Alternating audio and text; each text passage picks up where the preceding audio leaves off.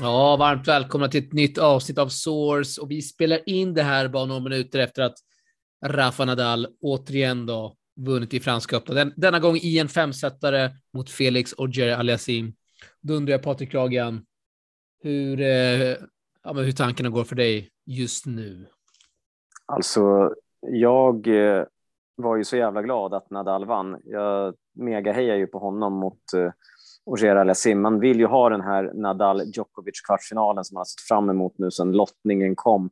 Så att, eh, jag tycker det var riktigt, riktigt kul att se Nadal i så jävla laddad. Och det finns ingen häftigare spelare att se i Franska öppna såklart än, än honom och man vet att det här är sista rycket med honom i princip så att man vill ju bara att han ska vinna så mycket det bara går. Visst satt man och väntade på ett break där i femte set? Eh, ja, lite så för, för tycker jag faktiskt. Ja, absolut. Det kändes som att det, det låg i luften. Han hade så otroligt många breakbollar hela matchen så att jag tror att han, han 6 av 20 eller någonting eh, fick han igenom så att det var Felix var riktigt, riktigt grym på just eh, breakbollarna och det är imponerande också. Det finns ju en, en eh, grym framtid för honom helt klart. Det, det har han ju visat. Man tyckte väl i första matchen när han mötte Varillas att uh, fan, här kan ju han ryka direkt och han möter en riktig grusräv i första omgången. Men här har han spelat upp sig faktiskt rejält under, under den här tävlingen. Ja, ja, det var Kul att se stämningen, kul att se night session. Det blir en annan grej när det är elljus och tennis på kvällstid. Håller du med mig? Ja, absolut. Jag tycker att det här, det här som eh, Paris har gjort nu med sina night sessions är helt, helt eh, fantastiskt. Sen kan jag tycka att en eh, bästa av fem match herrar som ska dra igång kvart i nio kan ju sluta ett, två på natten. Så visst att det kan vara jävligt tufft eh, för dem som eh, börjar så sent. Men för oss tv-tittare. Eh, någon, någon timme sent kan jag tycka att det där börjar, men, men eh, tidigare när Paris, eh, när de inte hade elljus, då var ju matcherna, fick de ju brytas mellan nio och halv tio för att det var mörker. Då var man ju jättebesviken att, att de fick ja, komma exakt. tillbaka dagen efter för att det är så jävla häftigt just att de faktiskt får spela klart matcherna och, och liksom se deras fysik och, och det är det som räknas, inte att gå hem och vila och sen börja om matchen igen dagen efter, utan nej, jag tycker de här kvällsmatcherna har varit helt, helt fantastiska. Ja, eh, vi släpper Rafa tycker jag och går över till Big Mike Ymer där. Eh, och då kanske vi, ja, men vi tar väl ner matchen mot Evans först då, där jag var på plats med Leon Gavric och det var en eh, mycket trevlig match som Mike eh, gick segrandes i. Vad var din analys från den till att börja med? Min analys från den är väl egentligen att, att Evans inte riktigt var på topp Eh, utan eh, han verkade vara någon, någonting var det med honom som gjorde att han inte kändes helt hundra och det gav ju eh, Micke chansen att och faktiskt eh, styra och ställa lite mer än vad han hade kunnat om, om Evans var helt hundra. Så att jag tycker att han gjorde en, en bra match utifrån eh, de förutsättningarna. Ja, och jag har lite inside där för att jag satt precis och då menar jag precis bredvid Evans team då, jag och Leon Gavrich. Eh, och eh, han hade två coacher på vår sida och så var det en annan coach då, en tredje coach på ja, motsatt läktare då. Och det var han, Evans ville ha bort han i slutet av, eller i mitten av eh, fjärde set blir det va? För att han gick Evans på nerverna av någon oklar anledning. Men när coachen satt kvar, Evans blev mer och mer lack. Till slut drog han och då var det för sent, för då hade Big Mike matchboll där som Evans tankade bort, som vi alla kunde se. Ja, det är helt sjukt. Det, det, är faktiskt helt otroligt att en spelare på Evans nivå kan tanka i ett, ett slam och på det sättet. Ja, dels det, men även var så att det är så sjukt dålig stämning då mot coacherna eller att det, det känns, ju, känns ju helt, uh, ja, helt galet. Ja, det, att, att det blir sån irritation. Det var verkligen helt galet, men det var, det var jävligt kul att se faktiskt hur, hur liksom spelet mellan coach och spelare pågick under en hel match. Det var, det var skämt och det var lite gli, sköna glidningar. Du vet hur Evan ska vara när han snackar med sig själv och han eh, mm, svär mm. och han kastar blickar mot sin, mot sin tjej som eh, ja, men, eh, drar något skämt tillbaka. Och... Ja, Nej, för var... hörde ni ju allting när ni satt ja, så nära, eller? Det var, det, var, det, var inget tal, det var inget tal om coaching, utan Ja, det var mest eh, korta, snabba fraser och ja, men det var mycket, mycket humor skulle jag säga. Det var bra. Då var han ändå känns som, som han ändå var avslappnad då, Evans, men, men ändå var han så lack. det, var upp och ner. Det var upp och ner och jag läste väl efterhand att Evans hade, hade haft feber och det var mycket, mycket kvällningar på banan och någon, vid något tillfälle tror jag han skulle spy där. Så att, uh, han var inte helt på topp, men man får inte ta ifrån Big Mikes insats här som gör det, gör det jäkligt bra där. Eh, förvånansvärt få som stöttade Big Mike. Det var väl jag, Leon Gavric och Big Mikes team. Eh, jag såg lite svenska på plats, men jag hörde ingen kom igen Ymer, så att det var det förvånade mig lite att inte Ymer hade mer stöd på plats. Fast eh, gör han någonting själv då för att, för att få stödet? För att jag vet ju att den franska publiken eh, är ju väldigt mycket för de spelarna som själva bjuder till. Uh, med händerna i luften eller interagera. Ja, men jag tänker mer att det inte var mer stöd från liksom svenskar. Ja, du tänker så. Mm. Antingen såg, ut, såg de ut som svenskar eller så var de inte svenskar. Oavsett vad så att inte fler svenskar åker ner och ser en sån här match. Det är lite så jag tänker. Ja, visar kanske på tennisintresset hur, hur det är numera. Eh, sen kanske just i Paris har det sällan varit så där kanske jättemycket svenskar på plats. Även när, jag tänker under Robin Söderlings tid eller, eller så, utan det har alltid varit, Australien har varit liksom där svenskarna samlats mer. Ja, ja, kanske det. Men jag håller med dig. Det var kul att ni åkte ner i alla fall. Ja, det var en kul resa. Det var faktiskt Big Mike som fixade biljetter. Det sa jag här inför eh, ja, i vårt senaste avsnitt. Då. Eh, för det var ju verkligen proppfullt och vi hade ingen medieackreditering. Eh, så det uppskattade vi såklart. Och, och hur mycket och, hejade ni på Big Mike då och gav honom energi och så? Ja, men det var, det var pårop och det var kom igen, Big Mike och det var allt, allt möjligt. Leon Gabbage var väl mest högljudd där och Fick ni arga eh, blickar från Evans-teamet då? Eller? Nej, första gången skulle jag säga att vi fick det. Men eh, vi var ändå högst, eh, vad säger man, respectful och vi, vi applåderade inte när Evans gjorde något misstag utan eh, nej, men vi var bra. Snyggt. Det skulle jag säga att vi gjorde, absolut. Absolut. Eh, så det, var, det var jäkligt kul. Eh, otroligt jobbigt i Franska öppna med tanke på alla köer där. Det är så tajt och det är så mycket folk och det är köer överallt. Mm. Jag är bortskämd från Australian Open som är en... Och, ja, men det, det, du har ju varit där. Det är... Ett franskt kaos. Alltså jag tänker mer så här att jag själv hade nästan blivit lite stressad av att åka ner på en Grand Slam. Det är kanske anledningen till att jag inte har gjort det så mycket utan väljer lite mindre tävlingar för att jag vill ju sitta på 20 banor samtidigt egentligen. Hemma sitter jag och sappar hela tiden mellan olika banor och där händer det här och det händer det. Ja, och så ja. sappar jag över och så är jag hela tiden interaktiv med, med liksom de medel jag har för att kunna följa många matcher samtidigt. Där ja. blir man ju liksom fast på ett ställe. Det har du rätt i. Det har, det, har du, det har du faktiskt rätt i. Eh, så ni kan inte ha sett så mycket egentligen? Mer, nej, liksom... vi såg Bublik Kesmanovic, sen såg vi din favorit Camilla Giorgi. Ja, hon är ju för övrigt... Eh, ja, hon är i fjärde omgången. Ja, hon slog eh, Putintseva där och sen så slog hon Sabalenka i matchen efter det. Där hon ja, typ smäller på rätt bra alltså. Jävlar vad bra hon spelar och hennes farsa är en riktig legendar. Eh, har du sett den? Nej. Bra frilla på han kan du googla fram, men. Ja. Är hon halvfransyska eller? Det vet jag inte. Du, hon snackade jävligt bra franska i intervjun nämligen efter matchen. Det gör ju typ alla känns det som, Nadal, Djokovic. Eller? Ja, jo, faktiskt är det väldigt många som kan franska. Jag är lite besviken att du inte, din skolfranska är inte bättre än vad den är. Nej, den, den var bra i högstadiet. Sen tankar jag fullständigt i Jag hade behövt där nere och köra min skolfranska då. Ja, verkligen. Eh, det hade du behövt göra. Eh, vad ska jag säga? Vart var jag? Jo, jag såg Bublik tanka också mot Miomir Kesmanovic. Kesmanovic som faktiskt har en svensk coach, Johan Örtegren. Det kanske inte alla vet. Mm, träffade ni honom? Snackade ni med honom eller?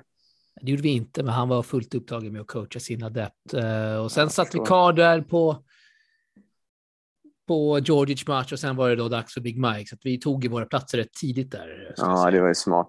Men du Bublik, känns det tramsigt att sitta och titta på honom? Eller han känns, eh, känns det är inget kul eller? Nej, det, det känns för mycket. Det är för mycket flams. Det känns som att han vill vara en wannabe-kopia av Nick Kyrgios, men uh, han är inte så nära och dels var lika bra och heller inte kämpa lika mycket skulle jag säga. Nej, inte ens karisma för det heller. Han ser ju till att börja med hemsk ut uh, med, med de där kläderna han har och den där uh, liksom frillan, och neråtslickade frillan. också. Ja, men allting är så fult på honom så att han, han känns bara ofräsch liksom. Det gör de. de andra grabbarna som är lite småsköna är ju ändå sköna karaktärer ändå, måste ja. man ju säga. Typ Kyrgios. Ja, verkligen. Eh, dag två där i franska, då skippade jag och, och titta och köpa biljett för att då var det eh, då var det Djokovic, Bedene och massa andra sömnpiller som jag inte alls hade njutit av. Eh, så att jag sket i den. Len Gavic fixade någon biljett från eh, någon av de här legendarerna utanför arenan och sålde biljett. Vet du de här marockanerna eller? Ja, marockanerna. Riktigt sköna. är, det, det samma som, är det samma som säljer biljetter utanför Globen här eller? De typ turnerar och... Mycket möjligt. Det sjuka är att först sa de till han 400 euro och då är han så jävla smart så att han drar därifrån och bara hell no, du vet. Sticker, mm kommer tillbaka en kvart senare och så ropar de in honom såklart. Hey, come here, come here. Och så bara, så tror jag han fick det för typ 150 euro. Mm. Eh, så det, det, var ett kap där. Ja, det skulle jag säga. Så att eh, Leon var ute och gled runt där och så var du på junioranläggningen. Ja, jag var ju på King Seb där mot eh, Wu Bin Chin. Som, eh, ja, men han följer TP på Insta. Vi har haft lite kontakt under, i DM där och otrolig match. Du följde ju allt via, via Insta, Insta-liven där. Ja, absolut. Och jag måste säga att det var faktiskt nästan eh, rekordantal som följde samtidigt. Uppe i alla fall 70-80 vid något tillfälle ja, ja. på en eh, juniormatch och det var en bra interaktion i kommenterandet också. Och det märks att, att det, det finns ändå intresse för att och den här matchen var liksom mitt på dagen en fredag så att folk jobbade eller gjorde annat. Så jag tycker med tanke på det så var det ändå bra, bra många som följde här och jag tror att det fan bara att du stod och filmade där och, och heja på Sebbe måste gett honom det här lilla extra som eh, liksom extra energin som gjorde att han, jag säger inte att det gjorde att du stod där, att han vann. Men Nej, tror jag, jag tror att det är en positiv påverkan i alla fall, att det är folk man känner, eh, det är TP, eh, liksom det här stödet, oavsett om det är du eller någon annan menar jag, så, så liksom blir man glad av att ha stödet som, kanske gav honom just uh, styrka. En liten promille, vem vet. Ja, äh, men det var, exakt. Det var otroligt kul att se King Seb och vilken, vilket super tiebreak där. Wu Bin Shin gör ju två missar som är helt horribla. Det är en smash när han står vid nät och så är det en volley när han står vid nät. Mm. Och så uh, var det något dubbelfel där. Han hade, han hade också matchbollar, Wu Bin Chin. Uh, en otroligt högljudd coach, va? Som ja, jävlar vad han är någon juggig coach alltså. Vad han skrek ajde, ajde, ajde, ajde hela tiden. Ajde. han lät koreanen uh, serbiska. Men uh, nej, det var, det var faktiskt kul att, att följa den, den matchen ja, faktiskt via, via Insta Live. var också helt otrolig. Ja, Ja, det var riktigt, eh, riktigt kul för Sebbe, Sebbe att få spela eh, riktiga juniortävlingen eh, på Roland Garros. Faktiskt fått en riktigt tuff lottning måste jag säga ändå, eh, första omgången ja, det har också. Han. Ja, han går in imorgon måndag halv ett preliminär tid. Så sänds på Eurosport Player slash eh, Discovery Plus. Så att eh, kolla in den, gott folk. Ja, det tycker jag verkligen eh, att man ska göra. Han mötte, jag ska följa upp vad jag sa också, han mötte en snubbe som heter Artur Gea. Eh, uttalas eh, troligtvis på ett annat sätt i och med att han är fransman. Men den här snubben är ju 35 på årsrankingen bland juniorer, vann ju en jätte här precis innan eh, Paris. Så att det här är en, eh, faktiskt en jävligt tuff eh, match. Ja. Sebbe själv är ju rankad 82 på Eh, på årsrankingen. Så att det, han är underdog, ska tilläggas, eh, Sebbe, i den här matchen, men bara att slå ur underläge. kanske passar honom bra. Det får vi hoppas på eh, att han gör King Seb. Uh, vi ska ta ner uh, Ymer Tsitsipas också. Det var ju inte så mycket ord om. Tsitsipas, Tsitsipas var återigen då överlägsen mot svensken. Uh, så att ja, vad är din analys där om vi återgår till Big Mike? Uh, nej, jag tycker att han gjorde en otroligt uh, blek insats faktiskt. Uh, jag kände väl att, att Micke inte hittade riktigt, visste inte vad han skulle spela. Jag menar, Tsitsipas har ju haft två tuffa matcher i benen, han har spelat fyra timmars matcher mot spelare som har varit eh, lågt rankade och som man inte kanske hade räknat med skulle bjuda på sånt motstånd mot honom i både Musetti och eh, Zdenek Kollar framför allt som imponerade stort sett. Ja, men visst fick man hopp hoppats... efter den eh, efter ja, men det fick man ju. Det fick man, men eh, jag måste säga så här att Micke hade ju inget spel i den matchen alls som kunde störa Tsitsipas. Det var många unforced, han var väldigt, väldigt kort eh, kort i banan och ändrade inte heller någonting när han märkte att det spelet inte gick hem. Kanske tempoväxla med slicer eller försöka ja, men det, var, det var en period eller... där han slog extremt många stoppbollar och det, det funkade ett tag innan Tsitsipas fick ordning på det där. Men den mm. stora skillnaden som det har varit också eh, i tidigare matcher mot just greken är ju serven. Mm. Mm. Så att eh, Nej, men jag, jag, tycker inte det, det fanns liksom ingenting som inget spel där som, som kunde störa Tsitsipas överhuvudtaget. Utan nej. Ty, eh, han kan bättre, definitivt. Så att, eh, nej. Nej, det är... kändes som att, jag vet inte, att han, han blev nästan inte förbannad själv heller på det, utan han kanske var, blev uppgiven. Man, man såg inte någon den här, den här som, inga knutna nävar eller någon fighting spirit kan jag tycka heller. Nej, han kände väl att, det, att Tsitsipas var ett nummer två nummer för, för, stort, för stor här. Så att, eh, det är inte så jättemycket att orda om. Eh, Mike hade väl 0,30 i något game där i början och förutom det så var det ju eh, raka vägen för greken. Jo, nej, så är det. Ibland har man ju sådana dagar. Det är, det är svårt. Det är tufft. Ja.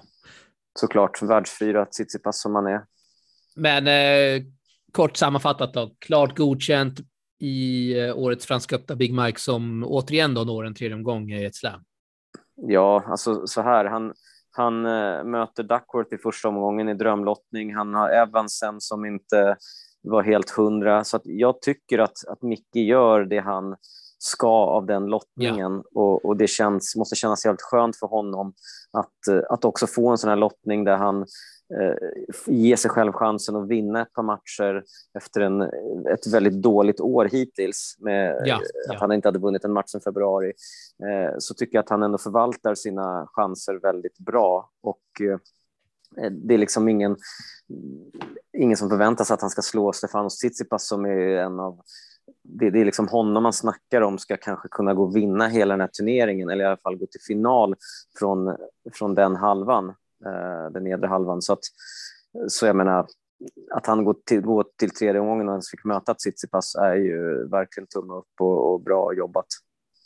Ja, exakt.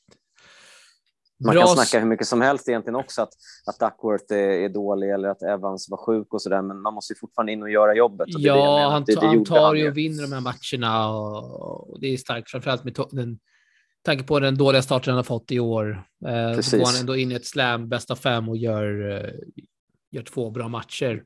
Ja, precis, för confidensen kan inte varit på topp direkt när han gick Nej. in i den här tävlingen heller. Och Evans är ju inte dålig, alltså det kan man inte säga heller.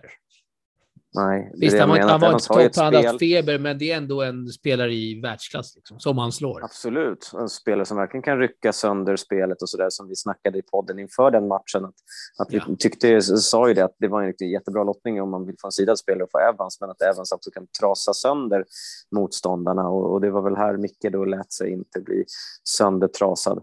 Men jag hoppas att, att verkligen att det kan fortsätta och gå bra för Micke och att kanske någon, eh, jag vet inte, någon coach är på gång eller har han någon coach nu? Alex, vet du det? Han kör med sin fysio där, eh, vet jag. Sen så han har nog ingen... Det var lite snack om att Berta kör några veckor med han, eh, men ingen... eh, Man skulle vilja se någon på full tid. Ja, men typ eh, en Magnus an Norman hade man velat. Och, ja, men precis. Och lyfta honom. Vi såg ju Dragos också på läktaren i den här matchen. Han dök upp där i boxen, lite Ja, random. han dök upp. Verkligen, verkligen. Med badge hade han också. Då har han Mm, gratis mat inne på arenan. Mm. Det är, Ja. det är bra grejer. Eh, ja, vi släpper Big Mike. Om inte du har en annan spaning från eh, antingen Big Mike eller Franska öppna i övrigt.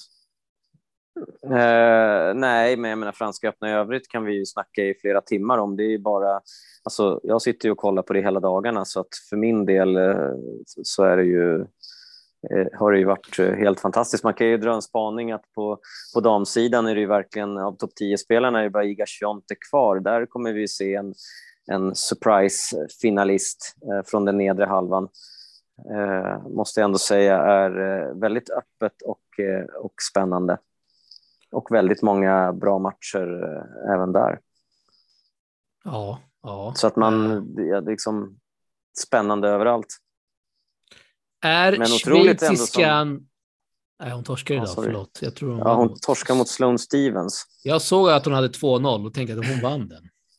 Alltså det är lite sådär, vad ska man säga, lite eh, gamla spelare inom citationstecken som är lite på gång igen. Jag menar Sloane Stevens, Madison Keys har inte haft den bästa perioden sen de möttes i final i US Open. De är lite på gång där nu. Eh, det är kul att se. Eh, så att, ja, italienskorna, Giorgi och hon eh, Trevisan som vann eh, förra... Ja, Leila Mm, Fernandez går ju bra, klar för Precis, kvartsfinal. gör hon också efter sin US Open eh, framgång senast. Så att hon har inte heller rosat marknaden sedan dess. Så det, det är lite kul ändå att följa även damtennisen här. Eh, Trots att eh, topp 10-spelarna är utslagna så är det många... Det nya- är ju upplagt för uh, ny slam-titel för Iga Swiatek, så är det bara. Absolut, så, så är det ju. Iga Swiatek, förväntningar där. Mm. Ja, och så har vi ju Djokovic och Nadal på här sidan Ja, där. Och otroligt. där är det många som håller sitt favoritskap. Zverev ska ju troligtvis få möta Alcaraz också. Det vet ju vi inte när vi spelar in den här podden. Alla som lyssnar kommer ju veta för att eh, Alcaraz mot Kachanov går ju nu. Det är exakt, de spelar nu, nu, nu. Så att, eh, ja. Eh, och, Riktigt, eh, riktigt, riktigt grymt. Ja, det är kul. Du, jag hade en diskussion här med Leon Gavlic om eh, han gör sitt första slam på plats. Han var lite förvånad över att jag inte ville då se Djokovic Bedner för att jag sa att det är ett sömnpiller. Jag vet precis hur det kommer sluta. Bedner kommer ta max 2-3 GM per set och det kommer vara det och det kommer inte vara så jävla roligt. Eh, samtidigt så minns jag också när jag första gången jag var på ett slam att, att se vi ska ta något random, Milos Raonic, det var hur stort som helst och hur kul som helst. Men nu har jag blivit lite äldre, fler slams har gått, man sållar bort de matcherna. När du då, eh, om det är då på plats eller från tv-soffan, vilka matcher väljer du att kolla på? Ja, fast sen, det, det, det beror ju liksom eh, lite på. Eh, För, för Leons del så är ju, jag menar, Leon är serbo, och Novak är serbo och, Ja. och Novak är en stor idol för Ja, honom. men att Nadal, van de Sand, Kulp, det var samma sak där, jag sa att han- det är ett sömnpiller.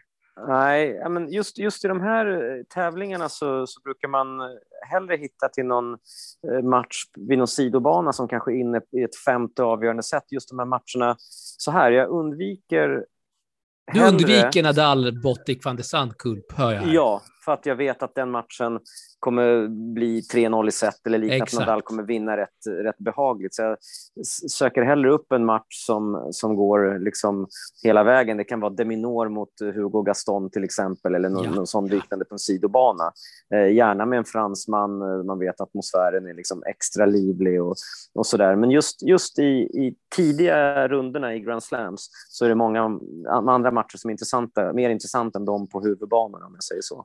Ja, Det var samma du- sak när vi var i Australien. Det var, man gick ju, eh, det var skönare att gå runt lite vid, på sidobanorna och kolla.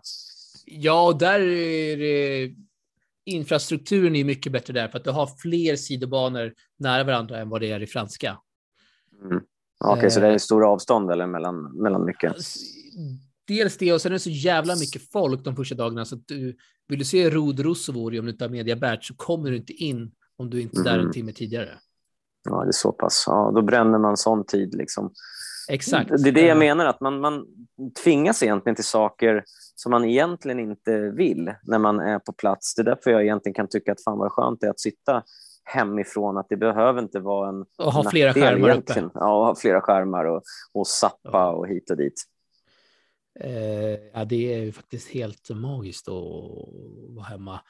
Eh, en sista take på det ämnet då. Cameron Norrie Kachanov, där sitter inte du fastklistrad framför tvn de första fem gamen direkt.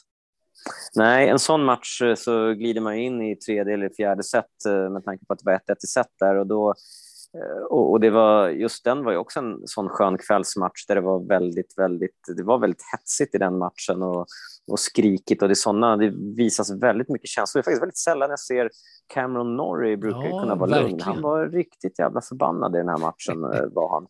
Eh, Det var kul att se också så att jag tycker överhuvudtaget att jag tror att den franska publiken som får, fram de här känslorna för, från spelarna som man egentligen inte får se så mycket i, i andra tävlingar faktiskt. Nej. Det har varit otroligt mycket eh, känslor från, från spelarna eh, på många Det sätt. gillar både man. frustration och, eh, och åt andra hållet. Så jag menar, du har väl inte missat Rublev när han drog bollen i, i, eh, i bänken som sen studsade upp och, Ja, den är faktiskt helt otrolig. på, och drog, drog en keps från en snubbe som en bollkalle, typ tappade kepsen för att helt- bollen studsade in i den. Det hade han, bara, alltså, han var ju centimeter från att bli diskad egentligen i en sån match. Så Rublev är ju, han, honom, hans frustration är ju, är ju rätt underhållande för han, i varje match så blir han så jävla förbannad. Alltså man vet ju aldrig vad som händer. Han skulle kunna köra en nu och, och slå, slå racketet i, i ansiktet på sig själv. Och, Ja, det är så- Ja, herregud. Du såg ju Beggy, vad hon gjorde då? eh, nej, Hon kastade ett racket som studsade in på en liten pojke som fick den typ i ansiktet. Och hon blev inte diskad. Ja, du ser, det där är verkligen upp till eh, Ja, väldigt subjektivt från domarna. Det, det är lite tråkigt också att det... Att det Hade det varit vissa- Djokovic hade inte han blivit diskad då. Ja, det känns ju som det. Att det ska inte behöva vara så subjektivt. Utan det ska vara enhetligt det här kring, kring det här. Men eh, ja. Nu, ja, man gillar ju eh, känslor, men såklart, folk får inte bli skadade. Jag vill bara ta tillbaka det. Den, den träffade nästan det här barnet. Eh, Ja, det, ser här. Men det här barnet började då gråta. Så att det blev ju Mm. lite... Ja, precis. där. Är det nästan träff så är det okej. Men hade hon träffat, då hade det varit mer kontroversiellt såklart. Ja, eh, fick jag en eh, ko- kovändning där. Eh, Holger Rune måste vi snacka lite om innan vi lämnar eh, franska helt. Vilken Mm, spelare alltså. Ja, verkligen. Jag såg eh, hans match mot, eh, mot Gaston igår i en kvällsmatch. Och jag måste säga att jag är jävligt imponerad över, över hans... Eh, han är iskall och spelar som att han har gjort det här i hur många år som helst. Verkligen. Han, led, han ledde 5-2, tappade sin serv.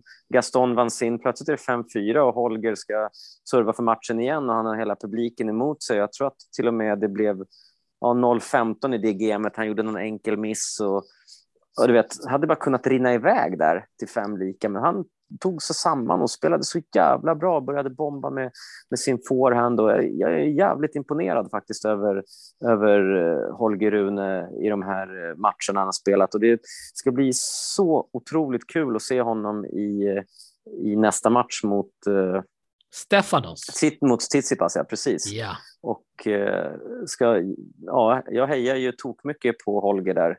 Och du är ju grek. ja men jag håller Men, på eh, Holger också. Ja, Det- precis. utan Holger är en tvekan. TP-gubbe. TP-gubbe, det är blod tjockare än vatten. Gubbe, exakt. Ja, nej, Exakt. men eh, så är det. Eh, Det ska faktiskt bli faktiskt kul att se hur Holger eh, kommer mäta sig mot, mot fältets, en av fältets bästa grusspelare och framförallt den halvans bästa grusspelare och lite jämföra med, med Big Mike och hur, hur Holger då eh, kommer att sköta en sån här match. Verkligen. Eh, otroligt kul att han är ja, redan eh, i en, eh, vad blir det nu, fjärde runda va? Holger Rune. Mm, precis, åttondelsfinal, hans första i, Det har gått fort alltså. Och Mm. eh, ja, jävlar. Jag var lite, lite fundersam där hur han skulle tackla den franska publiken, men han var, han var ju uppenbarligen väldigt förberedd. Ja, jag var också imponerad. Fansen var ju faktiskt. i extas när Gaston bröt där fram till 1-0 i första set också. Mm.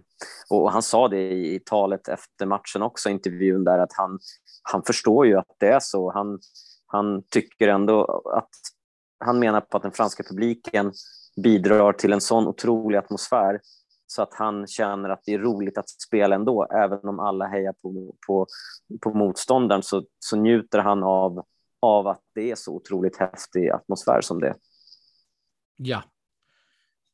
Ja, vi släpper Franska öppna, eller? Mm, det tycker jag vi kan göra faktiskt. Och så går vi över till svenskarnas resultat på touren. Vilka har vi som varit ute och grindat den här veckan, Patrik Ragen? Ja, framförallt så kan vi nämna att det faktiskt varit en J5-tävling i Jönköping. Jag tycker att de tävlingarna som vi har på hemmaplan ska vi inte glömma och att eh, faktiskt den här J5 vanns av eh, 13-åriga Lea Nilsson i Vinner både singel och dubbel. Ja, det är ja. fantastiskt. Så en stor shout-out till eh, Lea Nilsson över hur, eh, hur grym hon faktiskt är. Eh, så att ja, Kevin Edengren vann en J3 i Portugal, eh, ska vi inte heller missa. Eh, Kevin som ju har sin bas i Spanien, ja. 16 år gammal, vinner en J3, är riktigt, riktigt bra också. Så det är lite sköna framgångar på, på juniorsidan skulle jag säga. På seniorsidan så såklart en, en stor shout-out till Vanessa Ersos som, som faktiskt gick till sin blott andra semifinal på Future-touren eh, i Antalya. Eh, vilket är jävligt kul. Ja. Eh, haft ett tufft år hittills skulle jag säga. Så att, eh, det är alltid skönt när Får vi nämna vem lite. coachen har varit där under veckan eller är det hemligt? Nej då, absolut. Det är inte hemligt. Det kan du nog nämna. Nog? Eller? Nej, jag, jag vet faktiskt inte. Nu har du sagt det. Jag har inte sagt namnet. Hmm. Ja, vi, vi, låter det, det vara osagt. Det är en eller? vän till oss. Så kan vi säga. ja. ja. Vi kan i alla fall säga att Vanessa slog både sjätte sidade och fjärde sidade spelaren eh, där 700 rankade Demidova i kvartsfinalen. Så det var bra segrar ändå fram till fram till eh, semifinalen. Verkligen. Jag vet att farsan Murre lyssnar på den här podden. Det är en shout-out eh, till honom. Ja, men absolut. Riktig legendar. Ligger ju garanterat bakom mycket av framgångarna också när det är bra föräldrastöd. Verkligen. Nej, så det är grymt. Så det skulle jag väl säga är eh, höjdpunkterna från, från förra veckan. Eller från den här veckan. Det beror på när den här podden släpps. Den släpps ikväll. Eh... Söndag kväll. De flesta kanske lyssnar på måndagen. Ja, då blir det förra Det tror jag veckan. nog. Mm. Jag har ju lovat att ringa upp ett par spelare. Det har inte blivit av, men det ska bli av nästa vecka och vi Ja, imorgon då så är det bara en vecka kvar till TP Next Gen Open Nynäshamn och det kommer bli magiskt, Patrik Ragen. Ja, häftigt. Det blir, det blir ballt. Är det någon, eh, något startfält du vill eh, snacka om eller tar vi det vid ett senare Jag tänker att vi tar det senare, men uh, Munkhammarbröderna kommer ju vara affischnamn. De bor ju bara stenkast från den här gemytliga anläggningen. Eh, Centercourten ligger lite vid ett berg. Det har jag kanske nämnt tidigare, så det blir eh, väldigt mysigt där. Ja, det ser riktigt snyggt ut där. Patrik Munkhammar som ju faktiskt var i kvartsfinal i, i Jönköpings J5 här i veckan som var. Eh, så att, mm, ser, ja, han kommer med bra form till, till TP Open. Du, jag hade ett eh, sidospår här, med ett långt surr med Richard Haig i Paris. Ja, men det måste du berätta om. Vi snackade en kvart alltså. Snyggt. Jag nämnde eh. dig, han kom ihåg dig såklart. Eh, han sa att han älskade Stockholm, han kommer tillbaka dit nästa år, blir tyvärr ingen Båstad. Eh, han skulle på Champions League-finalen och det var han väldigt glad över där eh, i han är ett stort Liverpool-fan och så snackade vi lite om svenskarna och Ja, det var roligt. Bra surr alltså med Richard Haig och John Blom som du kanske vet vem det är. Mm, mm. Han satt i stolen med när det var den här Banana Gate. Aha, aha. Nämnde du det eller? Ja, självklart. Han är också en riktig sköning. De här domarna är jävligt sköna alltså. Det är synd att de ja, inte Honom känner jag inte, men Richard Haig är en riktigt uh, skön kille. riktigt avslappnad faktiskt. Ja. ja, han är grym. Han är grym. Eh, har vi, ja, vi har ju veckans mest obskyra kvar då på körschemat. Och det måste ju bara bli, Patrik Gagan, att då, jag vet inte om det här är klubbens beslut eller om det är förbundet, det tror jag inte. Det här måste nog vara, bara vara klubbens beslut, va? Att man då kör betalvägg bakom eh, sin Torshammare sommartour på 139 spänn via Expressen Sport-TV. Och eh, det, du, det var saftigt. Att först ska man ju ge ro såklart att de körde kommentering, stream, lite speaker där under Torshammar Open. Det måste man bara gilla, som dessutom gick på hardcourt. Men att de kör mm. stream då som bara kan ses då av betalande kunder till 139 spänn i en svensk sommartour. Ah, det är saftigt. Ja, det var faktiskt det eh, lite saftigt, men i övrigt jävligt kul event verkar det vara. Det är roligt att de satsar och framförallt häftigt med en utomhus hardcourt eh, sommartourtävling ja, faktiskt. Mer sånt säger vi, men kanske inte till 139 spänn. Nej, det är lite väl mycket faktiskt. Verkligen. 39 hade varit lagom. Då hade jag eh, slängt in 39 utan att blinka. Ja, du ser. Snyggt. Ja. Mm. Ja, det var den här veckan det. Ja. bra, nu, bra. Eh, jag slänger, ja. jag slänger in en låt här, tänker jag. Nu ska du slänga in en låt, tycker jag, som du förknippar med din resa i Paris. Någon mm. som du bara har hört mycket där kanske, eller någon som, som du förknippar den här resan med. Det kanske inte är att du ens har någon sån. Ja, men, men jag har nog en sån och den kastar jag in här. Uh, ja, så får det helt enkelt bli kommer inte ge någon vidare motivering, utan den, eh, den spelas upp nu, Patrik Hagen. Ja, härligt. Då Hör du tonerna? Ja, riktigt grym. Tack för att ni lyssnade. Vi hörs igen snart. Hej.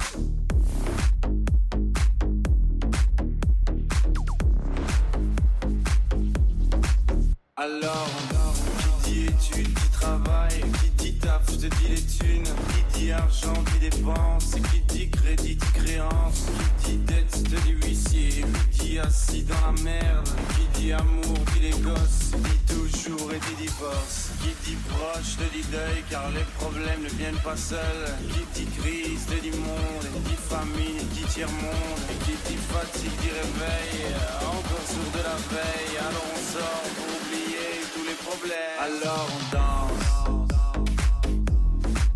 Alors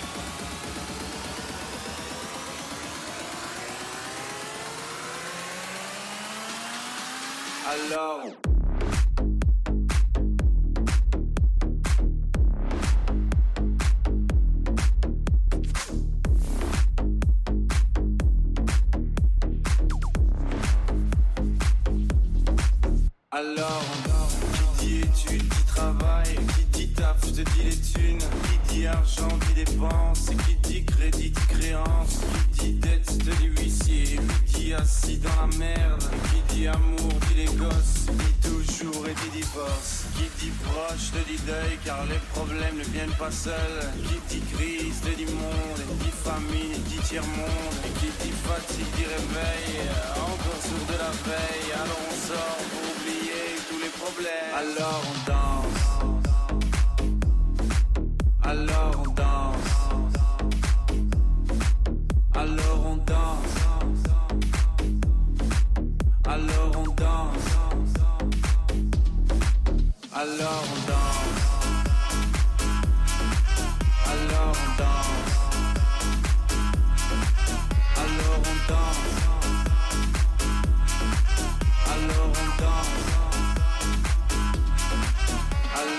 dog.